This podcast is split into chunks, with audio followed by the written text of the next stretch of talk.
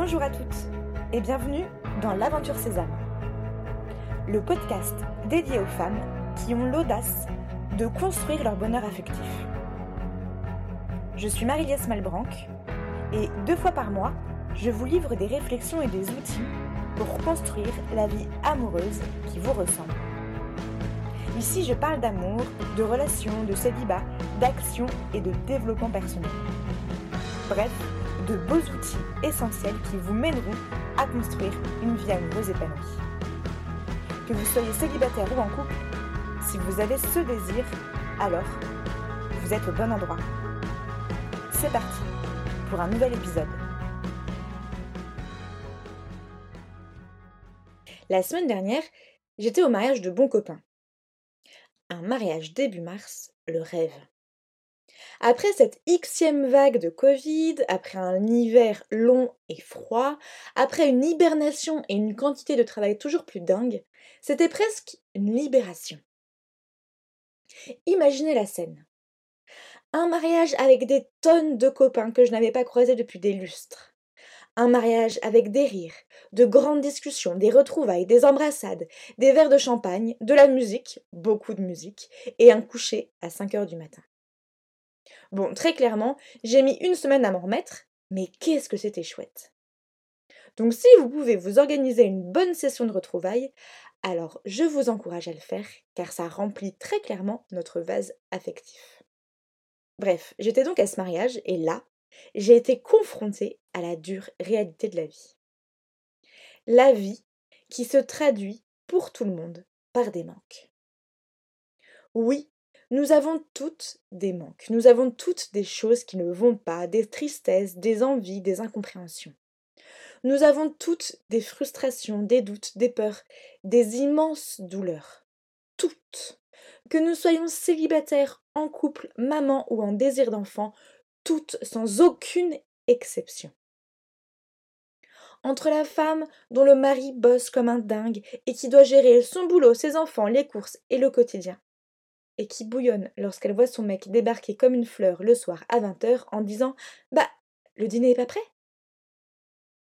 Entre la femme qui espère de tout cœur porter la vie, mais qui en chie terriblement, car ça fait cinq ans qu'ils essayent, qu'ils sont passés par un millier de traitements et aides différentes, mais que ça ne fonctionne toujours pas. Entre la femme qui est maquée depuis des années et qui n'attend qu'une seule chose, que son mec la demande en mariage. Car oui, elle y croit au mariage, et elle a envie de se jeter dans la gueule du loup.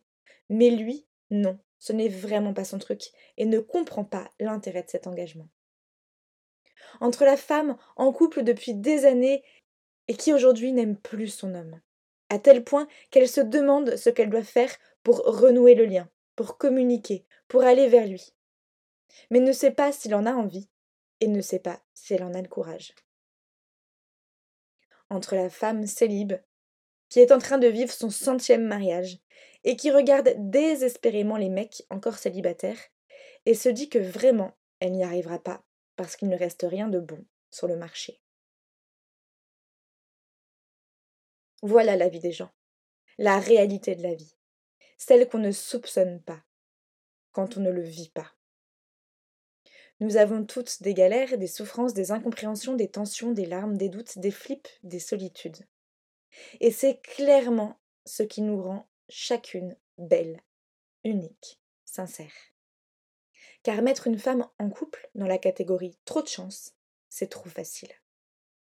Mais aller dialoguer, exprimer, écouter, partager, c'est sortir de sa tête cette fausse idée de trop de chance et nouer des liens encore plus forts avec l'autre car ils sont authentiques. Hier encore, j'étais avec une amie qui a été longtemps célibataire et qui en a profondément souffert. Qui s'écroulait à chaque annonce de maquage, de mariage et plus. Qui vivait une douleur énorme et se répétait Moi, quand je serai maquée, je ne pourrai pas oublier. Mais pourtant, même si on n'oublie pas intellectuellement, on oublie le manque, la douleur, la souffrance, car on ne la ressent plus. Alors, cette amie qui a pourtant énormément souffert aujourd'hui ne sait plus ce que c'est de ressentir cette douleur du célibat. Et elle en est désolée. Mais elle avance, elle est heureuse, elle connaît les galères qui pourront arriver, elle est lucide sur le passé et sur l'avenir, et elle en parle. Et parce qu'elle en parle, parce qu'elle le partage, parce qu'elle l'évoque, elle a tout compris. Oui, le seul moyen de sortir de toutes ces souffrances, c'est d'en parler. Parce que rester dans sa bulle, s'enfermer dans sa douleur, ne pas oser partager, ne pas oser annoncer, ne pas oser se mettre à la place d'eux, c'est clairement ajouter un nœud à la douleur. Donc, osons mettre des mots et osons annoncer nos bonnes nouvelles à ceux qui attendent de vivre la même chose. Oui, c'est délicat d'annoncer son mariage à ses amis célibataires. Oui, c'est délicat d'annoncer une grossesse à ses amis qui n'arrivent pas à avoir d'enfants. Oui, c'est délicat d'annoncer les bonnes nouvelles. Mais si nous prenons le temps d'annoncer, de dire que nous savons que ce n'est pas forcément facile à recevoir, si nous prenons le temps de mettre de l'empathie dans cette annonce, alors nous avons tout compris. Ok, c'est dur à faire, ok, ça demande beaucoup de courage, mais c'est pourtant essentiel pour les deux personnes. Car on ne peut pas mettre les gens à part parce qu'ils souffrent, on ne peut pas être tellement gêné par l'annonce d'une nouvelle qu'on n'ose pas appeler les gens qui comptent pour nous. En agissant comme cela, on arrêterait la relation, on stopperait le lien juste par gêne ou tabou, par inconfort ou peur. Mais ce n'est pas juste. Oui, nous avons toutes nos galères, oui, nous avons tous nos désirs, oui, nous avons toutes nos souffrances, oui, nous avons toutes nos gênes.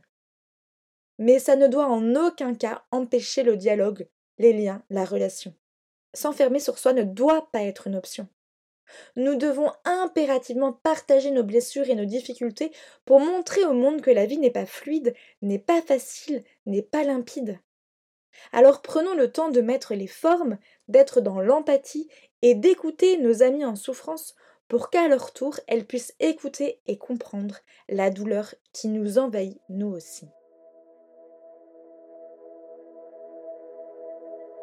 Cet épisode est terminé.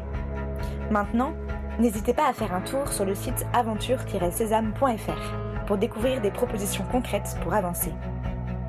Et puis, si vous aimez ce podcast, N'hésitez pas à en parler autour de vous, à ajouter des étoiles sur votre plateforme de podcast préférée et à le partager sur les réseaux sociaux. À bientôt!